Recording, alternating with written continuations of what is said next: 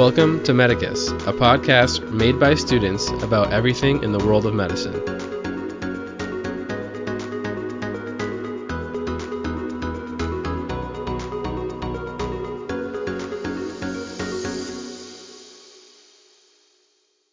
Welcome back to Medicus. This is Nate, and I'm here with Dr. Carrie Reynolds from the podcast Hippocratic Hustle. We're so glad to have you on. Oh my gosh, thank you so much for having me. I, have been listening to your podcast for a while now. Actually, just before this, I was looking at my podcast app to see how many I listened to, and I'd actually listened to about 30 at this point. So I was like surprised myself. Wow, that's like 30 hours of podcast that I've listened to from you. Oh my gosh, yeah, thank you so much. That's amazing. that is a lot of podcasts. Good job. you know, we got a long commute. We got a long commute. Yeah. But would you mind maybe just introducing yourself a little bit and giving us a brief intro to your podcast and what it's about? Yeah, sure. Well, like you said, I'm Carrie Reynolds and I'm a physician. I'm a pediatric gastroenterologist and I live in Denver, Colorado, but I've been practicing for the past two years doing locum tenens traveling around. And I know we're going to talk about that in this episode, so I'll save the details for later. But yeah, about two and a half years ago, I started a podcast called The Hippocratic Hustle. And it's a podcast for women physicians. And basically, it's a podcast where that's the, the demographic that I'm really speaking to is the women physicians of the world. yeah. But um, our, our focus of the podcast is to help people find freedom in life, work, and finances. So overall, I have a lot of interviews of women and a few men too, because I'm diversifying a little bit, of people who are doing really interesting things with their medical career. So whether that be something as relatively normal is like medical missions to creating a scrub company or a lingerie company or deodorant or you know running a blog or a podcast or you know all sorts of creative things that we do in and outside of medicine I really like to highlight and feature. Yeah, yeah, I'm a big fan of it. I've listened to several of your episodes. I know ones that I definitely listened to first that kind of drew me in were episodes you did about contract negotiation. Oh so yeah. Those are some of the first ones because I think there's kind of this mystery of how do physicians get jobs, and I think when you're a trainee like myself, it's kind of a little bit scary in a certain sense. And I think just like having people talk about it out loud, it was so nice. Oh, yes. Oh, yes. Yeah. And actually, one of my favorite episodes recently is the episode I did all about lawsuits and being, you know, subject of a medical lawsuit. And that was a really, really candid interview where the physician that I interviewed, she talked all about how she was uh, sued in a medical malpractice lawsuit and about how she overcame that and everything. So, yeah, I think those two topics are probably some of the scariest things getting a job and keeping your job, right? Yeah, exactly. As a physician. so I just looked it up. Stacia Dearman, is that right? Exactly. Okay. Yeah, she's amazing. Yeah. And um, that was one of my favorite episodes recently. It was really heartwarming to hear her story. And it's a fear that I have, and a lot of physicians who are working. I don't know if medical students have that fear yet. Maybe, I don't know. I mean, you might need to be out uh, in practice for a little bit before you realize that that's a possibility, yeah. but but it's a scary thing, and and it's really fun to be able to talk to my guests so candidly about it, and to bring out all those things that we don't talk about enough out into the forefront of our conversation. Oh, absolutely. I listened to that episode as well. That was a great episode. Something I've realized about podcasts in general is that it's something I kind of call the teen drama effect. If you have a piece of media and it's about high school students. The audience is often middle schoolers, if that makes any sense. Oh, and yeah. like high schoolers love listening to things about college or about adults because they want to be adults. And I feel like as medical students, we love listening to things like that, even though it's not exactly as applicable to us right now it, because it's like what we want to be, if that makes any sense. It totally does because I mean, obviously you want to know what you're headed for and you want to know what to expect and you have so many questions about that and sometimes you don't even know what questions you have until you watch something like this and then you're like, "Oh, right, that's a thing." Yeah. I used to watch The Real World when I was in high school, oh, probably yeah, for the same exactly. reasons. Yeah. you don't want to listen to something about yourself. You know what I mean? You want to listen to something that's about what you want to be. What is it that inspired you to actually start the podcast? I assume you must have been listening to podcasts for a long time. What drew you to actually do it?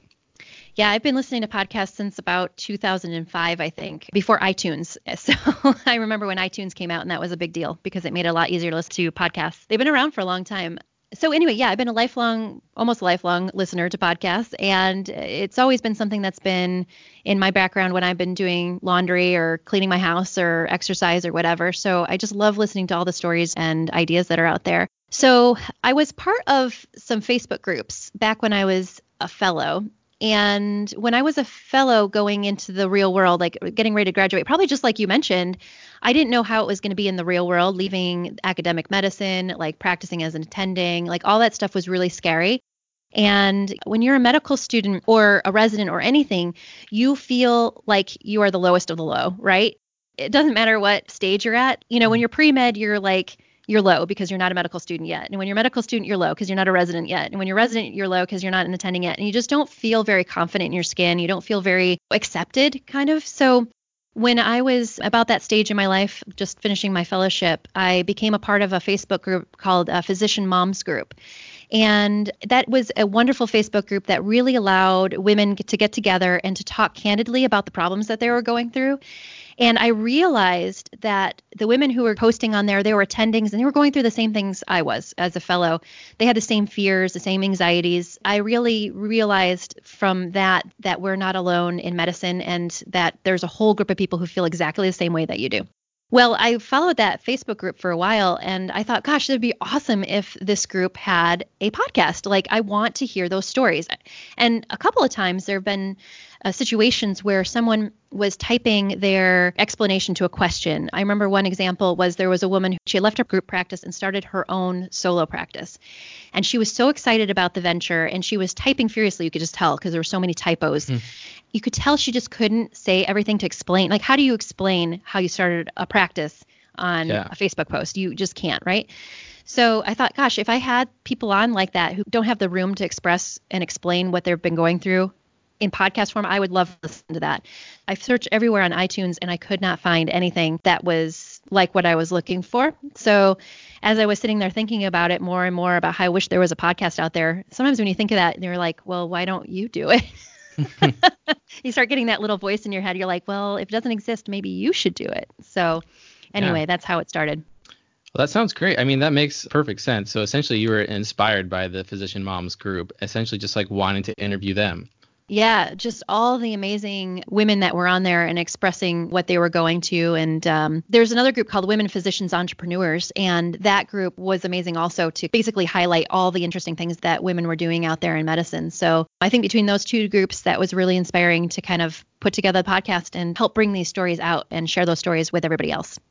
Yeah, I've listened to several of those stories, and they've been a help for me to understand the medical world. Well, I also heard that you have a new podcast coming out called Hippocratic Holidays. Could you tell me a little more about that and what that's about? Yeah, the Hippocratic Holiday is a new podcast that I just launched a few weeks ago. And it's a podcast that focuses on physician and physician families' trips and travels and adventures. Again, I was searching the podcast world and could not find a podcast that I wanted to listen to about traveling to different places you know, there's a lot of podcasts out there for travel, but sometimes they're a little bit in a niche that I don't belong to, like digital nomads, you know, those folks that are traveling mm. the world and and working from their computer and they're just traveling for a year at a time.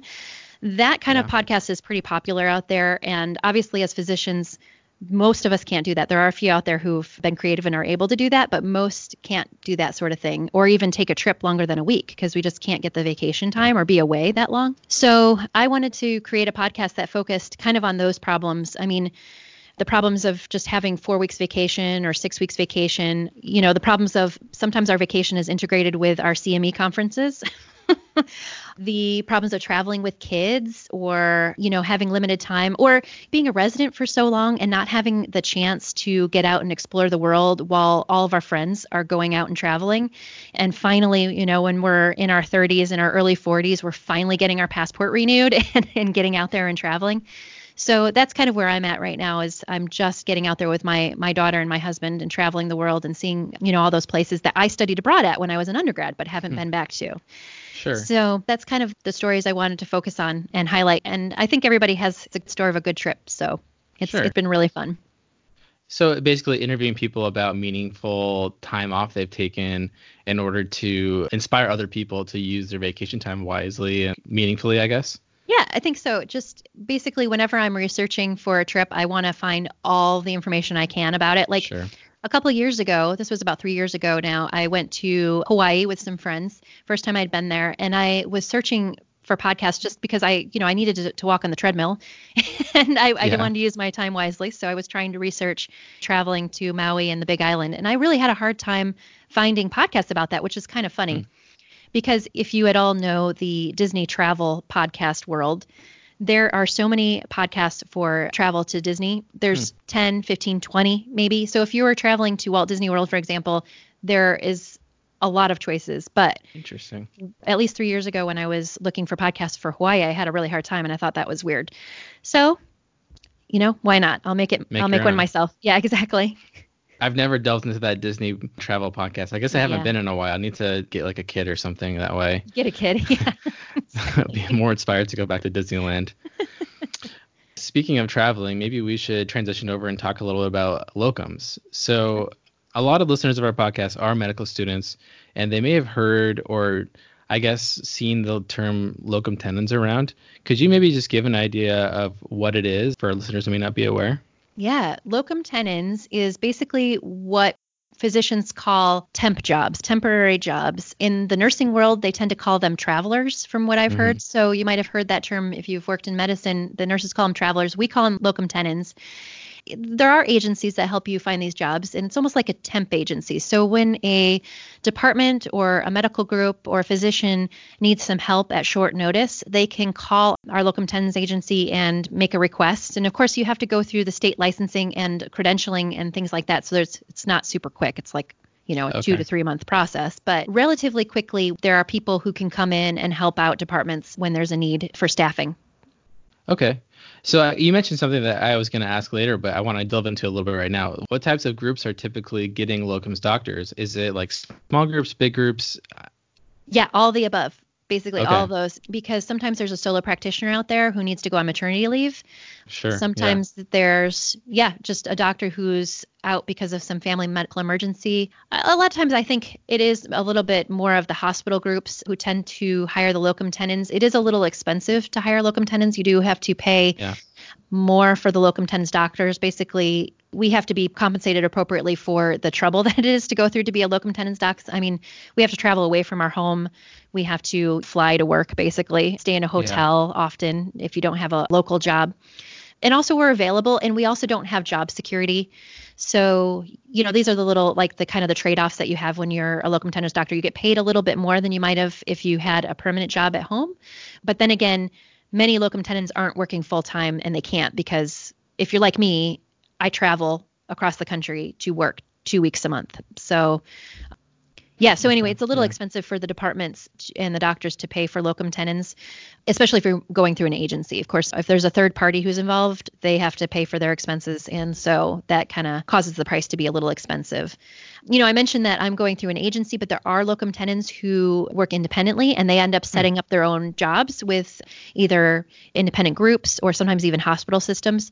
So in those cases, that can make it more affordable for the hospital or for the doctor if you set it up without having that third party, the agency who has to take a commission off the top. So Oh, interesting. So people they can just decide they want to work in a temporary assignment and just kind of contact hospitals and see if they're looking for anyone to fill those positions. yeah, sometimes that works out. Yeah, exactly. I know a number of people who do it that way. In my specialty, I'm pediatric gastroenterology. It's kind of a niche specialty. I've tried reaching out to hospitals. A lot of times they are larger hospitals. Those hospital systems tend to have a relationship with a locum tenens agency, and they're more used to going through the agency. So Mm, when I've yeah. Reached out to them, they were a little confused about how that works. I found yeah. it to work a little bit better if you know people personally. So I've known of people who have gone and worked for a practice because they're a friend of a friend or a Mhm, colleague, yeah. or they kind of knew that they had a need and they kind of knew this person was working in this field. So basically, they made the arrangement between the two of them. So yeah. Okay. I guess that does kind of open up a little bit of conversation about the agencies themselves. So, like you said, they obviously are facilitating the contract between you and the hospital. Do most physicians do they only go with one agency and they kind of work for that agency? Are you more like hiring the agency to look for you or how does that work exactly? Yeah, you're kind of hiring the agency to look for you. Yeah. Okay. So it's in a person's best interest to have multiple agencies looking for jobs for you. There's a number of large companies that are out there that do a really good job of covering a lot of the subspecialties and having a lot of access to jobs. I think some of the larger ones might have more access to the larger hospital systems, for example. I've had success myself that way. Yeah, there's a the National Association of Locum Tenens Organizations, or NALTO, is the national organization of locum tenens organizations, as I just mentioned. So basically, yeah. those are the agencies, and uh, you want to definitely work with a locum tenens agency that is a member of NALTO.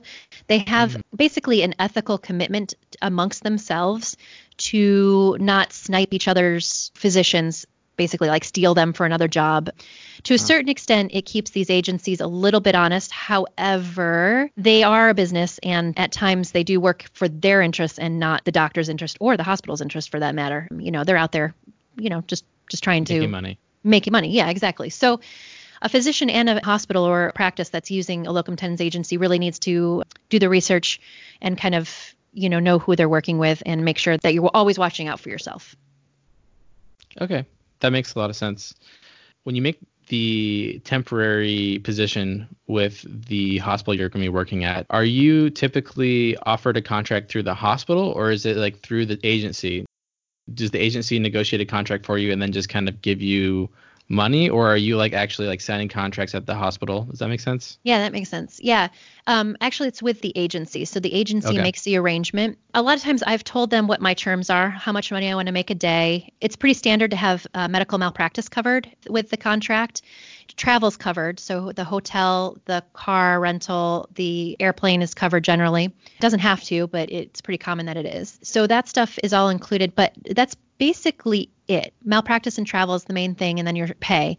But otherwise, you're 1099, so you're independent contractors. What that means, you mm-hmm. basically have to pay your own income taxes. So they're not collecting your income tax for you. They're not collecting Social Security for you. You have to do that separate. So you have to keep that in mind that the daily rate that they're going to give you for that job does not include the taxes. So you have to do that math and make sure that you're getting paid what you expect to get paid because you're going to have to pay taxes at the end you tell the locum tenens company what you're looking for, how much you want to be paid, what should be included, all that stuff.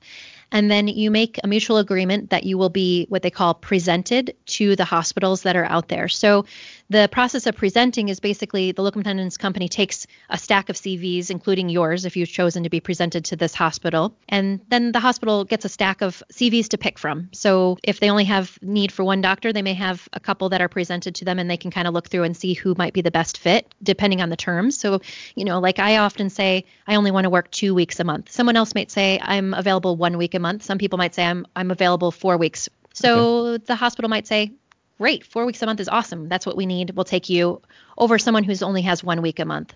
Just as an example, it just depends on the need of, of the facility. Once you're presented and you're chosen by the hospital, then you make the arrangement with the locum tenens company to fulfill that commitment. Okay. And like I said, it's a temp job.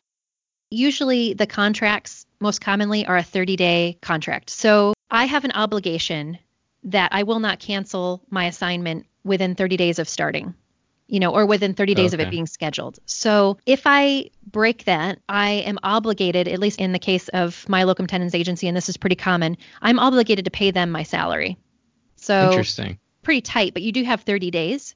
If it's outside of 30 days, I could say I'm not coming. I don't want to come, or I hmm. can only come Monday, but I can't come Tuesday, Wednesday, Thursday. I have the option to set my schedule how I want it and I could cancel at any time up to the 30 days. And likewise, the same for me. They could cancel me at any time as long as they give me the 30 day notice. And if they cancel within 30 days, they're obligated to pay me regardless if I come or not. Of course, if you're negotiating yourself with the hospital, you potentially have more flexibility. Of course, you know, they're taking a risk taking someone on kind of short notice and stuff, so they don't want you to fall through either. So, you know, you have to have something probably in the contract makes sense that there's some mutual agreement that you're going to fulfill the obligation. But uh, yeah, I know of some people who have set up their own jobs. It is a little bit more flexible because they're negotiating directly with the director of the department, for example, and so mm-hmm. they feel a little bit more comfortable with direct negotiations like that. Okay, and so I guess the contract would end whenever the hospital gets a permanent person in that position, or is it possible to just continue almost indefinitely? Yeah, both of those things could happen. Like I said, at any time they could cancel you. So if they did hire someone, you know, your job's done there, and that's fine. That's kind of how the job works. I have known people who have gone on to do long-term locums. Sometimes they stay with the agency and just continue being paid under the terms of just like a per diem type of relationship. But sometimes if the hospital system really likes you and they really want you to be a permanent doctor, even if you don't live in the area, they may buy out your locum tenens Okay. contract. So if you're working with an agency, the hospital would have to, like I said, buy it out. So there's a fee that it costs to basically acquire Mhm. that physician because, of course, the locum tenens agency then is losing their commission because they get paid Yeah. every day I work, they get paid. Yeah, for sure. I've heard of people being bought out and staying on as a long-term tenens, and even people who have bought condos in the area where they work because now they're working with the hospital directly. They may have a Yeah. contract that is almost like a regular permanent doctor contract with, you know, instead of being like I'm going to work 4 days a week or 5 days a week like a full-time doctor might. It still is a contract, but it's I'll work 2 weeks a month. And then you may get the same benefits that the other doctors do in your facility. The sky's the limit really. They could hire you to do anything and you really can negotiate anything if it's a mutually agreeable situation. And like I said, some people have bought condos in the area to make it a little bit more comfortable for them and they've worked there for years doing it like that. Okay. I mean, you mentioned benefits. Can we go talk that that a little bit? So you said it's a 1099 position, so there's not the W2 perks. But does that include things like retirement accounts and I I guess definitely it doesn't include health insurance. How do they manage that? Yeah, yeah. So independent contractors do not have access to an, an employer 401k. But since we're working for ourselves, so essentially I am my own company. I'm basically my own company. I mm-hmm. you can set up what they call a solo 401k. Okay. And so in that case, you can contribute the 19,000 or whatever it is for that year as an employee, which is what usually people do for a 401k. That's the max that you can contribute. And then I can actually set my own essentially almost like my own match, my own contribution as my Hmm. employer. Not only am I an employee, I'm an employer for myself, if that makes sense. So I am my own Yeah. employee for my own Okay. business. So then I can contribute up to 56,000 because there's a, a calculator to calculate how much you're allowed to contribute to an employee's retirement. But if you're working a fair amount of hours as a physician, you're well over that limit. So I can contribute up to 56,000 or whatever the annual limit is that year towards my solo 401k. And and that's even better than my when I was in private practice. That's better than what I got as a 401k through my private practice. So it's a better deal. okay. So there's options like that. But yeah, no health insurance. That's kind of a bummer. That's health insurance is very expensive. So yeah. I assume most people probably get that from like healthcare.gov or something like that.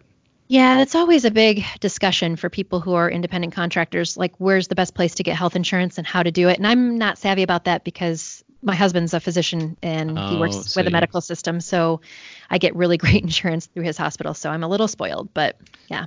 No, I mean that honestly that's a great consideration. If you do have access to like a spouse's medical insurance, that makes this even more lucrative, I guess, in a certain Yeah. way. Yeah, it Uh, does because it's so expensive otherwise. Yeah. Okay. Well, so you did mention that before you were working in private practice and then you obviously transitioned to this. What was like the impetus for that transition? Yeah, I was working in private practice, and basically at the time that I left my group, it just wasn't the best place for me to grow as a physician, and so I decided to kind of step out and and basically leave the group. And in my kind of niche specialty, there's not a lot of jobs always everywhere. So in my town, there wasn't an easy place for me to just transfer mm-hmm. to to work. And also, I had a one year non compete, so I couldn't technically practice in town for that year. So I actually found out about locum tenens through my podcast. So I had a guest who I had Mm. on who talked about it, Sheree Wiggins. She's a PM&R doctor and she's been on the podcast a number of times. She's amazing. Basically, I had her on as a guest and she explained locum tenens to me, just like I'm doing to you, actually. and I thought, wow, that actually sounds like something I could do and a great way to transition out of my private practice into something else, whatever the next thing was. And so, yeah, that's how I got the idea, how I was able to take the step away from my private practice. I still have a lot of student loans, still working on those. I couldn't just, you know, quit and sit home for a year. I had to do something for someone who's in that kind of spot. Locum tenens is a great option. Yeah, like in between jobs essentially. In Right. between jobs. Mm-hmm. Yep. So you mentioned that you couldn't practice in your hometown because of the non-compete. So essentially you decided that you were going to go elsewhere. How did you pick where else you wanted to go? Yeah, I called the different agencies. And like you said, you can work with a number of different agencies, and it's good to do that because some agencies will have different jobs. So calling around and, and seeing what's available is good. It is tough because when you call these agencies, they are so like they salivate, you know, they just they make so much money off of this that those recruiters mm-hmm. are really eager to get your phone number. They're really eager to get your email. I almost, you know, recommend getting, you know, one of those Google phone numbers that's kind of like a throwaway phone oh, number, yeah. Um, or a throwaway Smart email idea. just for mm, this, okay. because yeah. of course you have to communicate with these folks and talk back and forth. So you have to give some sort of contact information, but they will abuse it. I will say, sadly. No, that makes sense. So you contacted the agency and you said, I want to do locums. What kind of guidelines did you give them? Did you want to go in the same state where you currently practice, or were you looking to like travel across the country, or how did you decide that kind of thing? Yeah, I was definitely open to anywhere. One of the limitations for doing locums is the state license. So mm. every state is a little bit different in how they do their licensing. Some are super easy to get a state license. Some, like Texas, is notoriously hard to get a license in. California used to be hard. It still is decently hard. It's not as hard as people think it is, actually. You know, those are two of the states. New York is another one. Pennsylvania is another one where it can be difficult to get a state license quickly.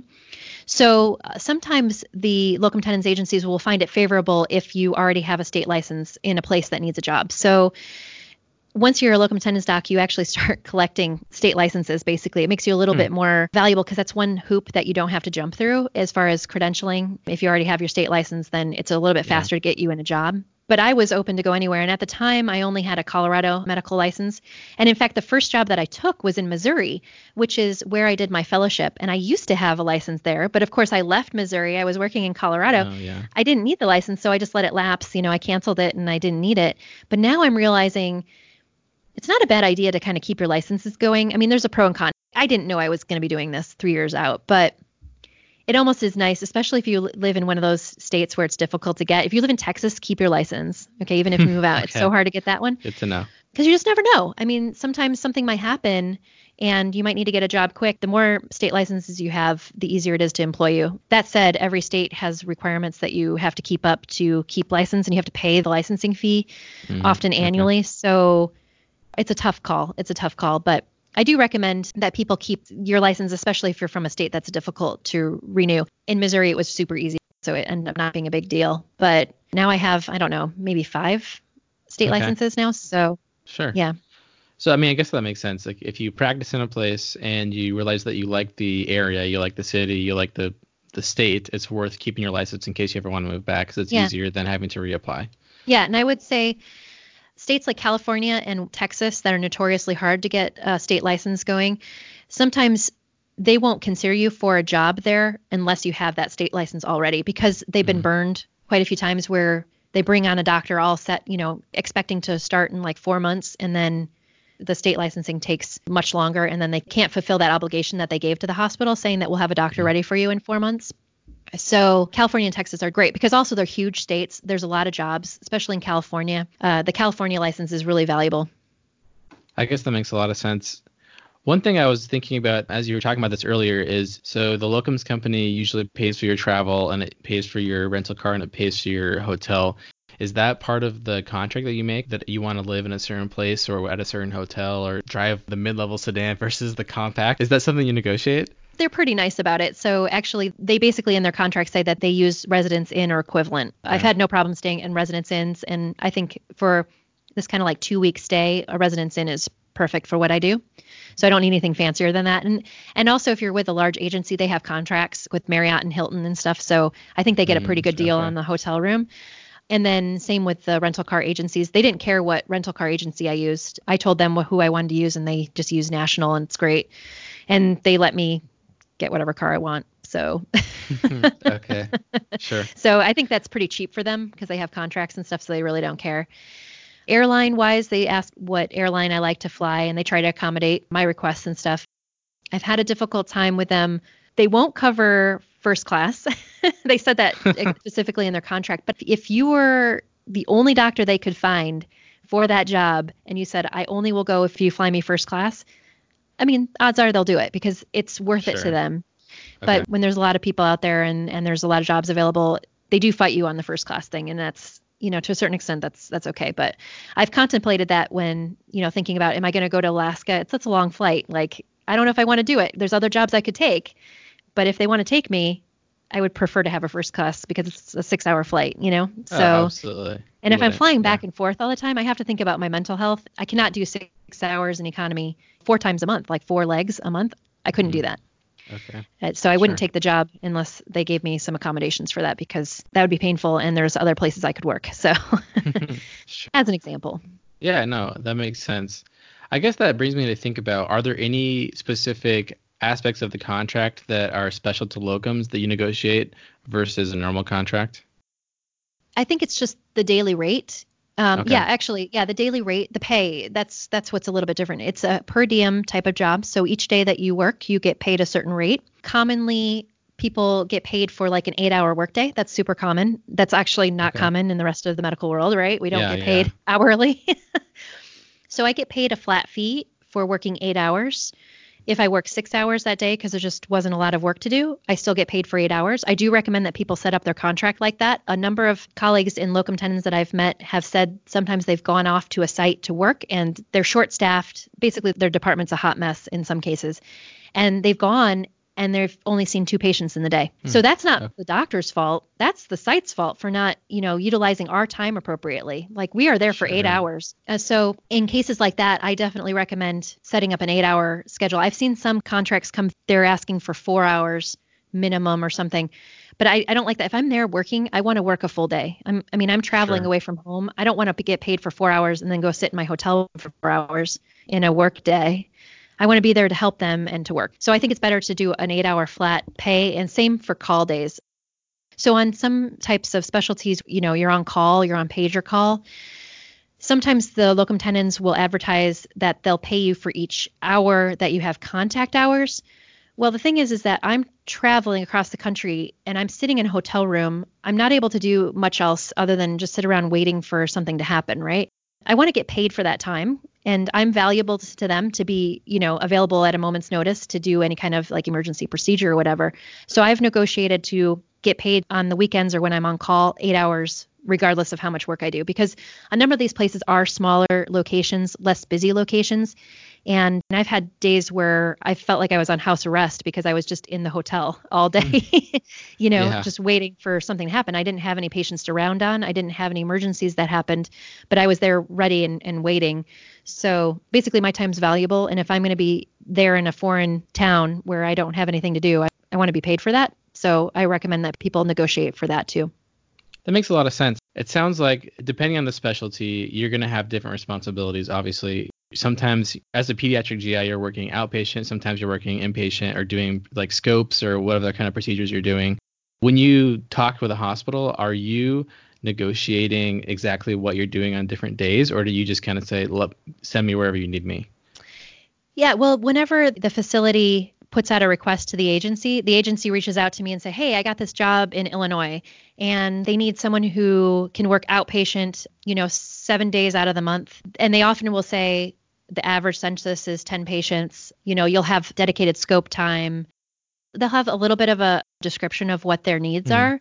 So you could be like, "Oh, I'm not doing that. That sounds crazy." Or you can be like, "Oh, okay, that sounds like something that's up my alley." So usually it's kind of vague. And then also before you accept the position, there is usually a phone call between you and the department. So usually a physician that's in that department who can explain a little bit more what the job duties are expected to be. So you can get a little bit more information because of course the recruiters they don't really understand what all this stuff means and they're just Okay. reading off a form or whatever, Sure. you know, it's pretty basic, but yeah, and to a certain extent you could be like, "Well, I'm I'm interested in doing that, but but to a certain extent you you can't really because you know this this hospital has a very specific need. You don't really understand what their needs are. Yeah. I'm there to help them. So whatever they ask me to do, I'm going to be available to do for them as long as it's within the rough outline of our contract. When I had my interview for the position I'm doing right now, the the department chair was telling me and he was like, "Oh, you're going to see 20 patients and it's, you know, it's a really busy practice and everything." And and I was listening to this and I was like, "Oh my gosh, that's going to be a pain in the butt." But you know, I'm away from home. I don't have a lot of the responsibilities of home. Honestly, I can do anything. That's fine. You know, it didn't sound like a very pleasant job, but y- you know, that's kind of what we do. We kind of move into jobs that maybe someone else doesn't want to do or whatever, just for a temporary time. And if you don't like it, you can always quit, right?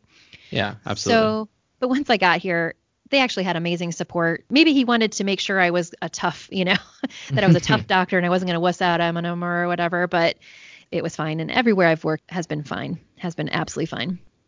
Sure. Yeah. I'm sure they're probably like at least a little bit grateful to you because you're kind of swooping in and almost saving the day in a certain sense, right? Because they needed someone and you're here to fulfill it like pretty quickly. So that's that's pretty impressive, I guess. Yeah, I would say the office staff definitely does that. They they know that we're that we're in temporarily and that we're there to help them, so everybody's really thankful. Sure. I mean, I guess speaking of being there like quickly and temporarily, there's probably a lot of orientation things that are difficult when you first show up. I mean, I'm a medical student, so every single rotation I do, every service, there's like a new thing. You know, every two weeks I'm with new people and learning new terms and things like that, new systems. So I guess I kind of empathize a little bit with how that must feel going into a clinic and having to figure out who Sally is and all the different little things that you have to know. How does that feel for you? Yeah. Well, definitely, if you do locums, you have to be adaptable and flexible. Yeah, when we come in for orientation, it's really funny. Every hospital's had like maybe a half day orientation where some of that's also, you know, training for the EMR. And then they're like, okay, good luck, have fun. it's kind of like, okay. Um, Okay. Yeah, you really, it is kind of an emergency situation, and the hospital will put you through like this really quick orientation, but that is basically it. So, yeah, you have to be really flexible. And likewise, when you start off in the practice, I always think of it I'm a guest in their home, I am just a guest. So, a lot of times there's a little bit of a cultural difference in management of patients or what service takes care of a certain patient or who does what. And I'm not there to change anything. I'm there just to serve, basically. I'm there to help them out and to keep the boat afloat. and Yeah. I've, I've definitely heard of locums who have not been that flexible and they have a hard time and they don't keep jobs if they're not flexible because they come in and they complain like, oh my gosh, this place is horrible. Oh my God, they're so disorganized and they can't get anything right and everything. If you were a permanent physician there, you'd be like, yeah, that's it's probably true. But we're here to help them and a lot of times the departments are working out complicated staffing situations and understaffed and they're doing the best they can. So I'm a guest in their home. That's how I think of it. Sure. Well, I'm kind of wrapping up with my questions now.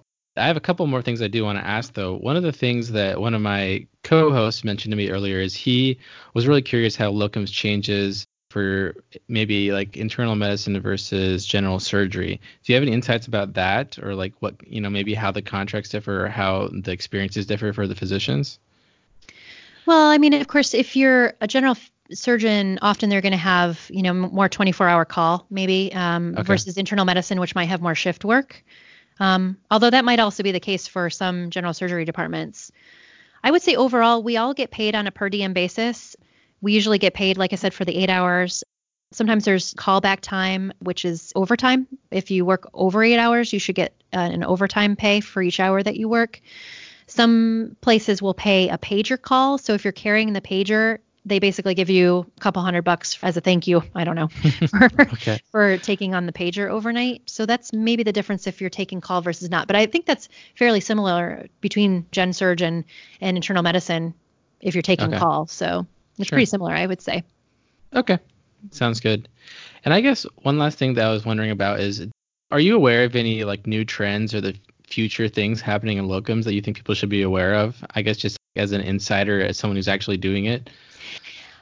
I would say one of the things I want to say about locum tenens is when I first started locums, I thought the only people who did locums were like screw ups, people who couldn't get a license in their state, people who were fired from their job, people who didn't have good interpersonal skills.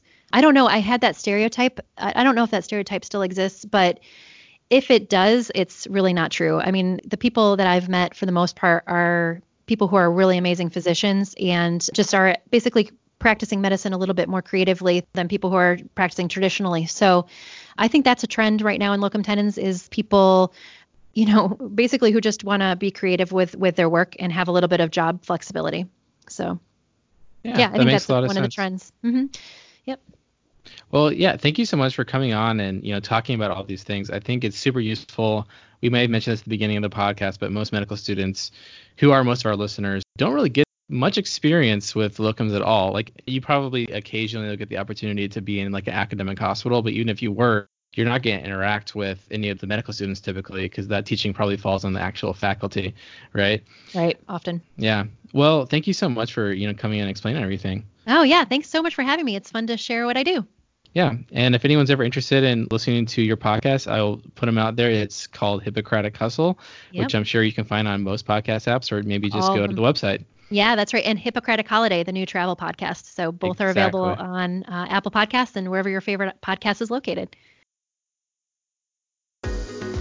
Thanks for listening to this episode. Subscribe to the podcast or follow us on social media to get notifications about new episodes. The views and opinions expressed by guests and hosts on this podcast are their own and do not represent the various community and professional organizations to which the speaker might belong. Thanks for listening, and we'll be back with another episode next week.